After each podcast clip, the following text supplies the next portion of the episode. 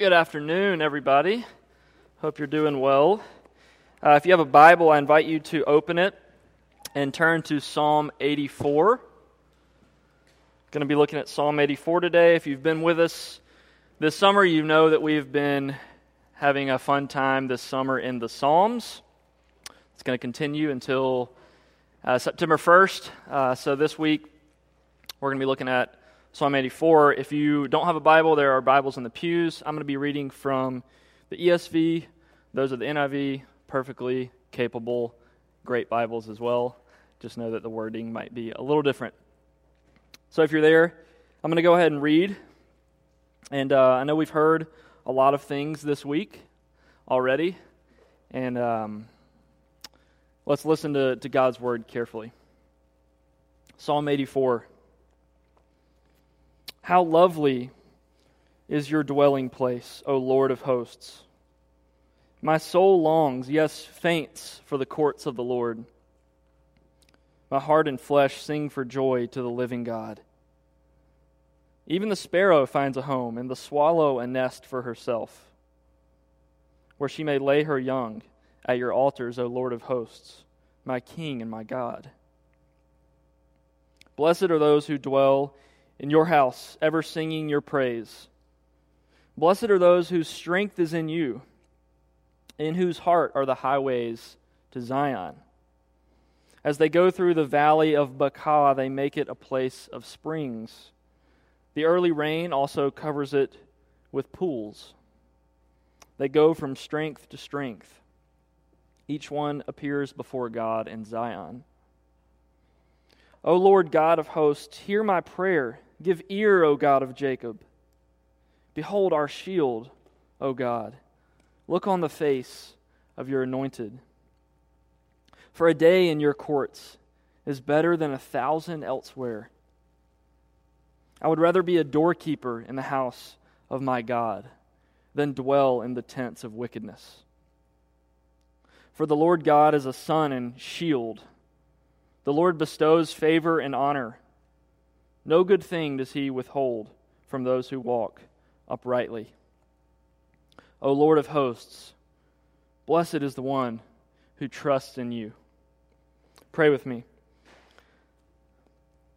Heavenly Father, I pray that our trust would be in you, that you would open our eyes to the beautiful things that are in your word, the treasures some that we may see on the surface, but others we have to dig deeper to uncover. Lord, would you uncover those for us? Thank you for your love. Thank you for coming to us, dwelling with us, so that we could know you, put our faith in you, and live with you forever. In your name, amen.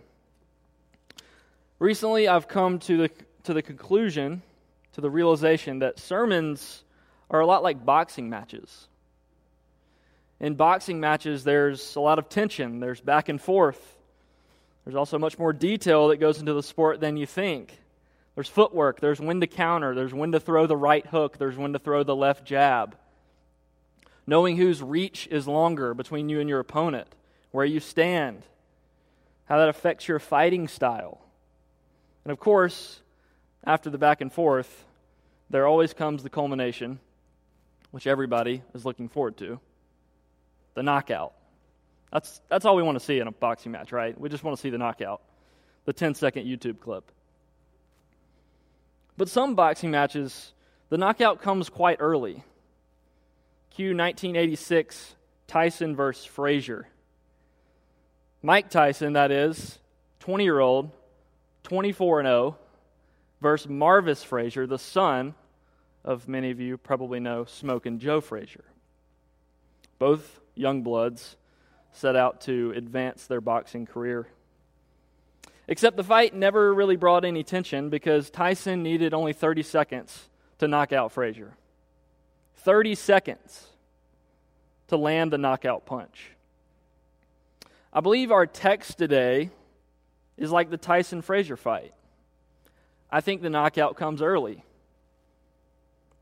The main point I want to get across today is this God's beauty and generosity should stir in us an affection for Christ and a desire to long, a longing to, to dwell with Him forever. His beauty and generosity should stir in us an affection for Christ and a longing to dwell with Him forever. A word that might stand out to you in that, or maybe it doesn't stand out to you, is the word should. His beauty and generosity should cause us to do that. How do we turn the should into does? God's beauty and generosity does stir in us an affection for Christ and a longing to dwell with Him forever. I'm going to answer three questions from the text that I pray will help us to turn the should into does. And as I mentioned, the knockout punch comes early, and let me be clear this knockout punch is not some cleverly crafted sentence I made up. I believe the knockout punch is, is in the text.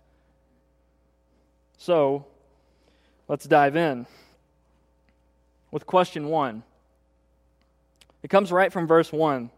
The author says, How lovely is your dwelling place, O Lord of hosts. So here's the question What is God's dwelling place? Where does God dwell? Where does he reside? First, we have to realize this psalm, written roughly 2,500 years ago, we know that during this time, God's presence dwelled in, in the temple which he instructed his people to build. Okay? But I, I think it's important to take a step back and to look across the spectrum of all of human history to see where God has dwelled. Since he reveals himself primarily through his word, I want us to take a look at his word. It's, it's his word that we must search in order to find out where our God dwells. So let's, let's put on our thinking caps. I know we're not in school. Thinking caps to begin with, and I promise you, you can take them off in a little bit. So in Genesis, when God creates Adam and Eve, he puts them in the garden. And I've never really noticed this. I think this is a verse we actually skip over. Genesis 3 8 says, He walked with them in the cool of the day. They heard the sound of the Lord God walking in the garden in the cool of the day. And the man and his wife hid themselves from the presence of the Lord God among the trees of the garden. Creation of man and woman wasn't just so that God could watch from afar and control them like puppets. There was perfect communion and fellowship with mankind. We see that in the garden, God dwells with mankind. And then we move to the next place where God dwells. We know that man sins, falls from perfect communion and fellowship with God. But God, in His mercy, He commands Moses a few hundred years later to build a tabernacle so that His glory may dwell in their midst. So I'm not sure how well this is showing up. It's dim for me back there, but it looks okay. So we have the garden, and then we have the tabernacle where God dwells amidst mankind. Exodus 40, verse 34. I think we've got that on the screen. Then the cloud covered the tent of meeting, that's the tabernacle, and the glory of the Lord filled the tabernacle. Over and over in the Old Testament, God repeats to his people, I will be your God, and you shall be my people. A few hundred years later, in Solomon's day, God instructs him to build a a temple. The thought of this dwelling with, with man on earth was so foreign to Solomon. This is what he says in, in 1 Kings 8.27. But will God indeed dwell on the earth? Behold, heaven in the highest heaven cannot contain you. How much less this house that I have built?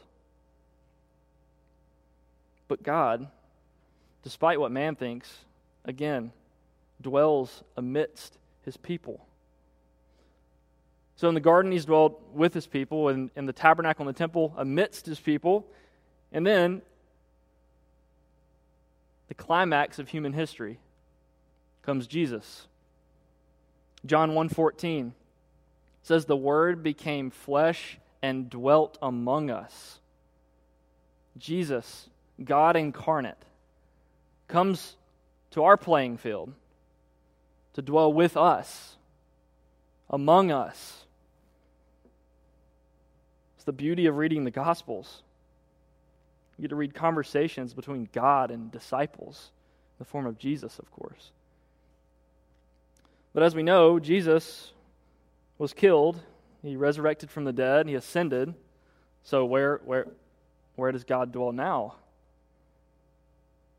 His work on the cross is actually what made way for the next dwelling place, which is in you, in me. If, if you have faith in Jesus, he dwells in you by his Spirit. It's one of my favorite verses in the entire New Testament. Ephesians 2:22. Paul writes to the church at Ephesus. He writes, "In him you also are being built together into a dwelling place for God by the Spirit." So now the dwelling place is is in mankind. It's in you. Of course, it's by nothing you do, it's by His Spirit who seals you.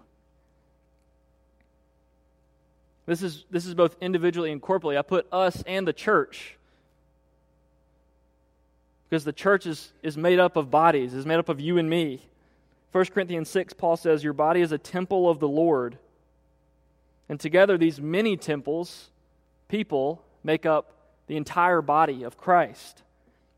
And the only reason the building can stand is because the chief cornerstone is Jesus. Without the cornerstone, no building can stand. Our thinking cap still on? Are, we, are we anybody tracking?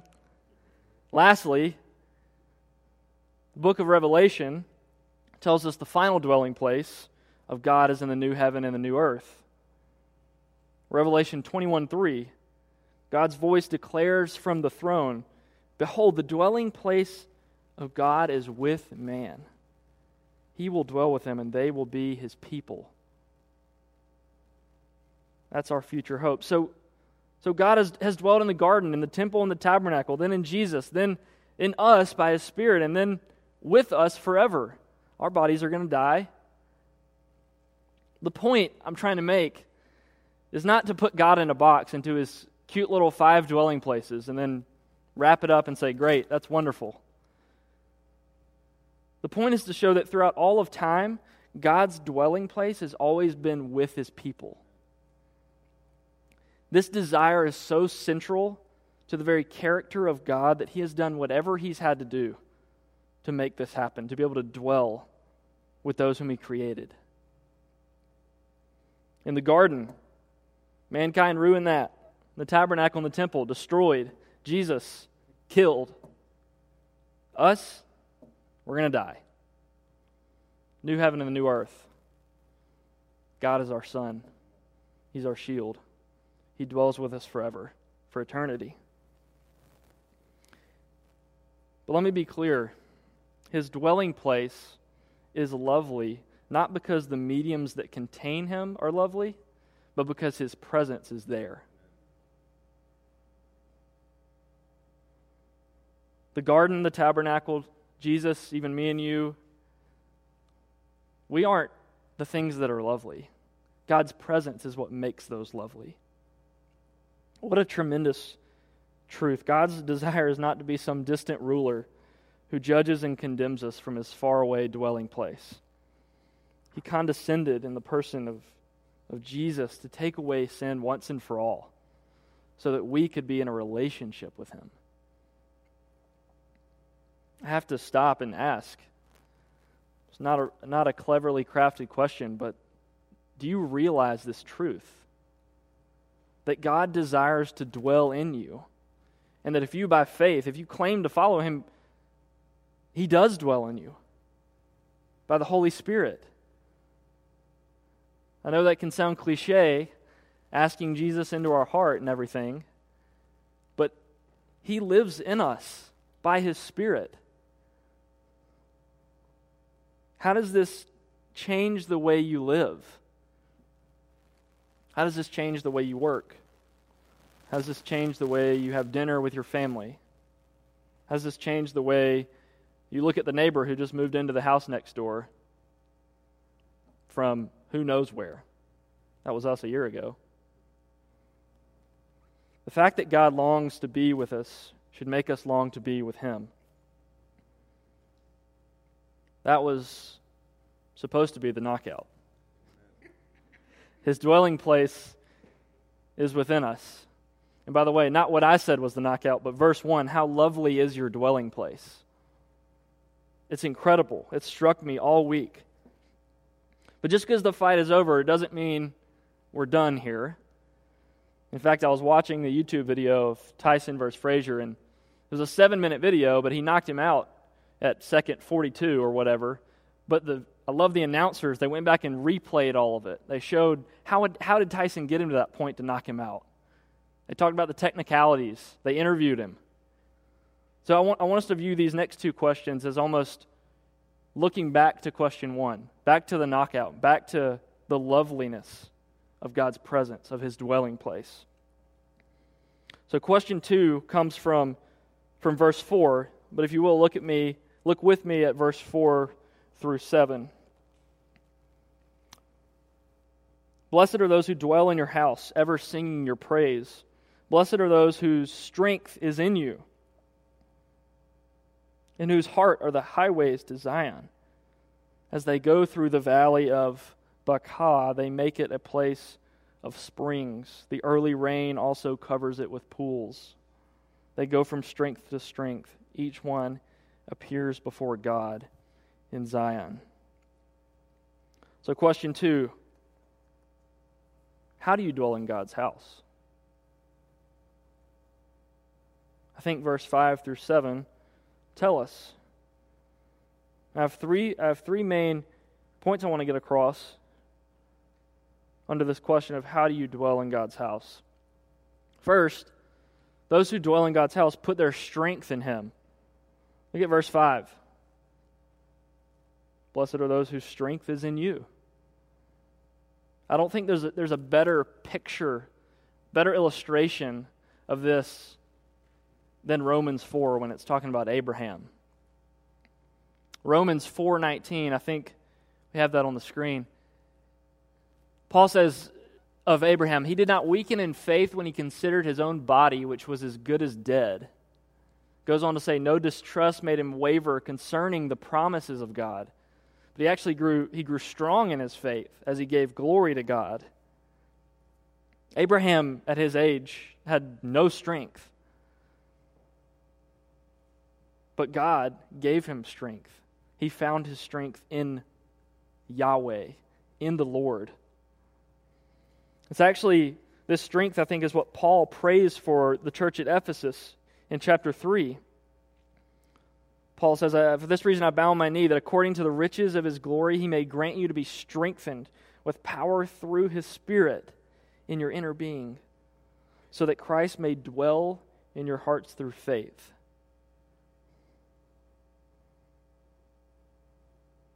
those who put their strength in God, those who get to dwell in his house. Second, those who dwell in God's house look to him in trials. Look at verse 6. This is where it gets a little dicey. As they go through the valley of Baca, they make it a place of springs. the early rain also covers it with pools. This valley is mentioned one time in Scripture. It's right here when I read it, I was like, please help me find a commentary that tells me what this word means. Is it a place? Is it a word? Is it do we even know what it is? Uh, to the best of our abilities, translators uh, translate that word to weeping. The valley of weeping. But we see this valley of weeping actually turns into a place of abundant springs. Reminds me of our mourning turning to joy. Looking to the Lord in trials turns our valley of weeping into springs of joy. So, those who put their strength in Him, those who look to Him in trials, and lastly, third, those who, who dwell in God's house are those who abide in Him. In this text, the words dwell and house and courts appears nine times in 12 verses. Jesus actually tells his disciples exactly what it means to abide in him. If you want to turn with me to John 15, I don't think I have it on the screen, or you can just listen. John 15, verses 4 through 7. I want to read these verses. Verse 4 Jesus says, Abide in me, and I in you. As the branch cannot bear fruit by itself unless it abides in the vine, neither can you unless you abide in me. I am the vine, you are the branches. Whoever abides in me, and I in him, he it is that bears much fruit. For apart from me, you can do nothing. If anyone does not abide in me, he is thrown away like a branch and withers. And the branches are gathered, thrown into the fire, and burned. If you abide in me, and my words abide in you, ask whatever you wish, and it will be done for you. I tried to think of an amazing illustration of what it means to abide. And I think the best one is in Scripture, the one that Jesus uses the vine and the branches. I read this text all the time, but do we really think about the fact that we are the branches? That there, without the vine, there are no branches. I mean, have you ever seen branches lying on the ground just looking great? No, they're, they're cut off, they're dead. Abiding in Him means, means being the branch, means drinking from the vine, means resting in the vine, means remaining on the vine means knowing that you, in fact, are the branch and not the vine, and you receive life from the ultimate source, who is Christ. The vine is, is God and His Word, and apart from that, you, you can't do anything. I can't do anything. So let me ask do you feel more at home abiding in God's Word or abiding in this world? I think sometimes we can feel at home when we abide in this world. A lot of things in this world that we run to. Maybe they're popping up in your head right now. Do you feel more at home connecting your branch to the vine of this world or to the vine of Christ? Because whether you know it or not, it's connected to one of them. It's not just sitting on the ground, neutral. it's either connected to Christ or it's connected to this world. So those who dwell in God's house put their strength in Him, they look to Him in trials, and they abide in Him. Before we turn to question three, look with me at verses 8 and 9 of Psalm 84. The psalmist writes, O Lord God of hosts, hear my prayer. Give ear, O God of Jacob. Behold our shield, O God. Look on the face of your anointed. I was so caught up in, in fitting these two verses into my cool little structure, my three questions, that it really rattled me. It really did. I finally realized just let him be. It's a prayer. I think the author is so caught up in wanting to be in God's presence that all he knows to do is to pray. I found myself saying, oh, why do these two have to be here? Why couldn't they be verse 1 and 2? It would just make this psalm so much better. It would break it down. Yeah, who am I to tell the psalmist when to write his verses? When to pray. That's better. I think what this prayer does is remind us that, that crying out to God is a byproduct of desiring to be in His presence. Crying out to Him, praying to Him, is a byproduct of longing to be with Him. If you think about it, it's, it's the closest we can get. It's how we talk with God, it's how we commune with Him. So we've looked at God's desire to dwell with man, we've looked at how we dwell in God's house. Now let's look at the, the third and final question. Why would you want to dwell with God? Look at verse 10 through 12 with me. For a day in your courts is better than a thousand elsewhere. I would rather be a doorkeeper in the house of my God than dwell in the tents of wickedness. For the Lord God is a sun and shield. The Lord bestows favor and honor. No good thing does he withhold from those who walk uprightly. O Lord of hosts, blessed is the one who trusts in you. Why would you want to dwell with God?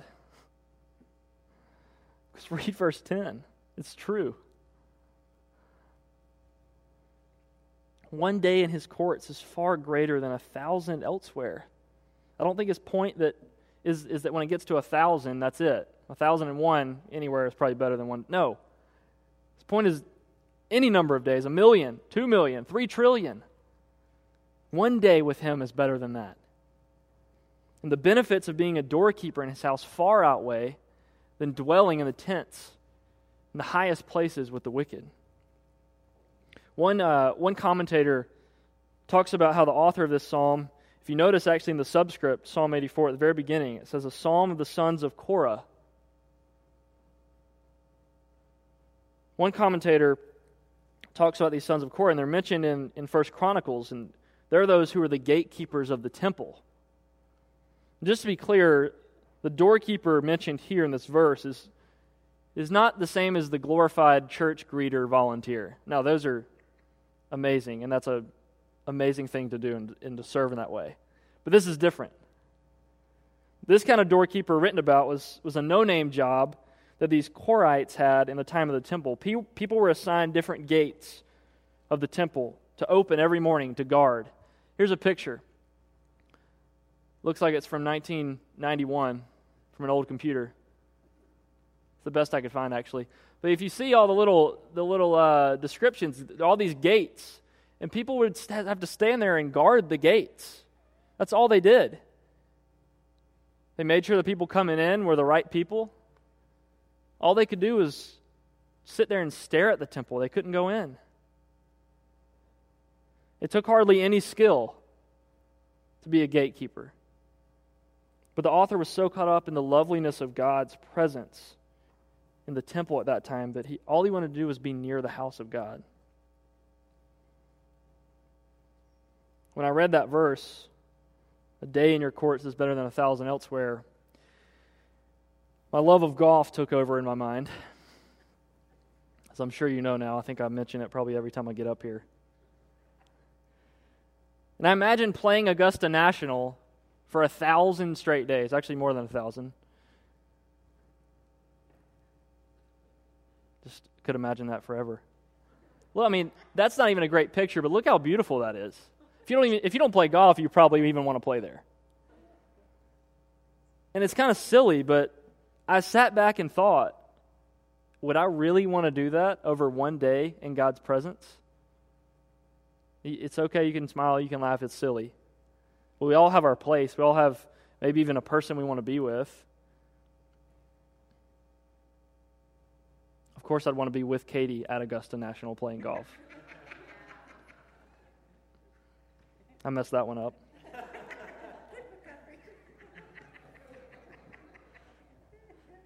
I sat back and thought, honestly, can I proclaim Psalm 84:10? Can you proclaim it? A day in your courts is better than a thousand elsewhere. And the only way to truly mean it, I think, is to reread the knockout punch, reread verse 1. How lovely is your dwelling place? It's so lovely that the psalmist can't even put into words. All he can say is how lovely. I, I want to say, tell me more, but all he can say is, my soul longs for it. My, my, my heart faints. Literally means my heart dies for the courts of the Lord. We need to ask God, show me how lovely you are. What truly makes us long for a house is not the outward appearance. It's not the size of the home, it's not the soft mattress that you sleep on. Those, of course, could be contributing factors to wanting to, to live in that house. But what, what really matters is, is who is there. You could have all those things, but be hosted by the coldest, most angry, grumbling people ever, and you, you wouldn't want to stay in that house for a day. Think about sleepovers as a kid. I know y'all still do it. You probably sleep on the floor half the time. You don't care. All you care about is, is who's there with you. your friends, people that care about you, people that you care about. If you have to sleep on the pool table or the hardwood floor, who cares? The same goes with longing to be in the house of God. We long to dwell in His house not because of, of the golden gates or streets or the amazing banquet feasts, although those are good things. Should long to dwell with Him because He is there. So, why would you want to dwell with God? Two things. Because His presence is beautiful. We're drawn to beauty. When's the last time you walked by a dumpster and thought, oh, that smells so good? That shade of green on that dumpster is so pretty. Let's go check it out. You've never done that. It smells horrible. You're not attracted to dumpsters because they're not pretty, they're not beautiful. You look out over the ocean, you're in the mountains looking down in the valley, your breath is taken away. All you can say sometimes is, How lovely. It's cliche, but it's true. Why else would we want to dwell with him? Only because his presence is beautiful, because he's generous and he gives gracious gifts. Verse 11 tells us he's a sun and a shield, meaning he gives light, he gives us life, he protects us, he doesn't withhold from us anything that we need. Do you have the same desire that the author does in this psalm? If you're sitting there thinking, you know, I don't know, sometimes I do, sometimes I don't, or maybe maybe you don't. Maybe you don't have that desire. I want to offer two questions to reflect on as we begin to close. They're not going to be on the screen, so don't look up there. Question one. And please hear this, I'm asking this to myself as well. Are you living in unrepentant sin? I actually wrote that out and thought, mm, that's, that's a little harsh. But I think we need to answer it. Sin is a barrier that keeps us from, from experiencing the presence of God.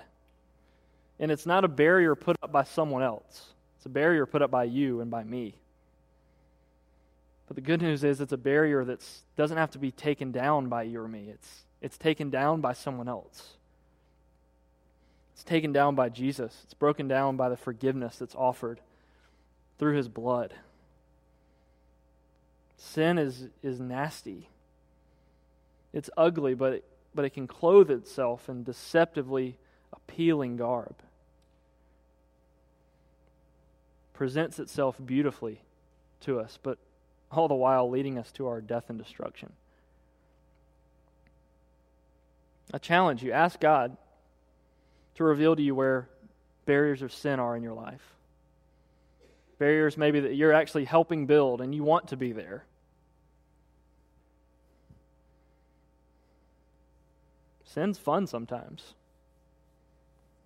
Jesus is better. Question two Are you putting yourself in the house of God around the people of God? And no, this isn't some secret way of saying, are you coming to church? After all, if it was, you're in church right now. I'm speaking to the wrong people. I want to get deeper than that. I love what Spurgeon wrote of the author of this psalm. He wrote, He loved the house of God because he loved the God of the house. Can we say that? I know I read it earlier, but I actually want to read Ephesians 2:22 again. And I want to tell you my favorite word. Ephesians 2:22 says in him you also are being built together into a dwelling place for God by the Spirit. My favorite word is together.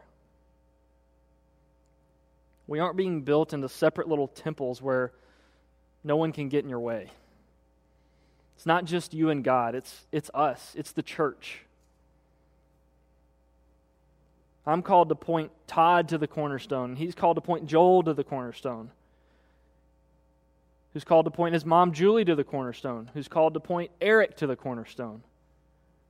We all have a responsibility to point each other to the true vine, to the cornerstone, to, to Christ. As the worship team makes their way up, I want us to reflect on verse 10. And while the text says one day in your courts is better, I don't think this psalm is just about longing for the courts of God. I think it's longing for the presence of God. It's longing for the courts because God is there.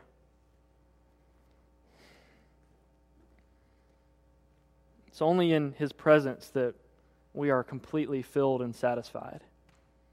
And it's only possible because the chief cornerstone, Jesus, for our sake, became sin, something so unfamiliar to him.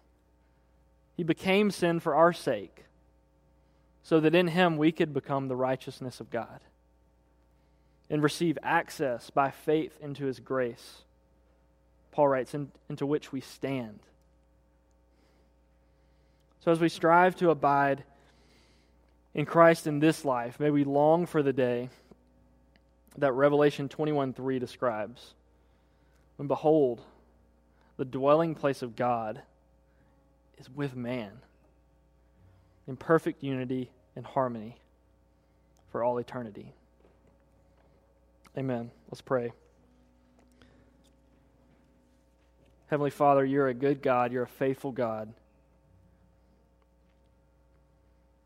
Pray that the words that were just spoken and heard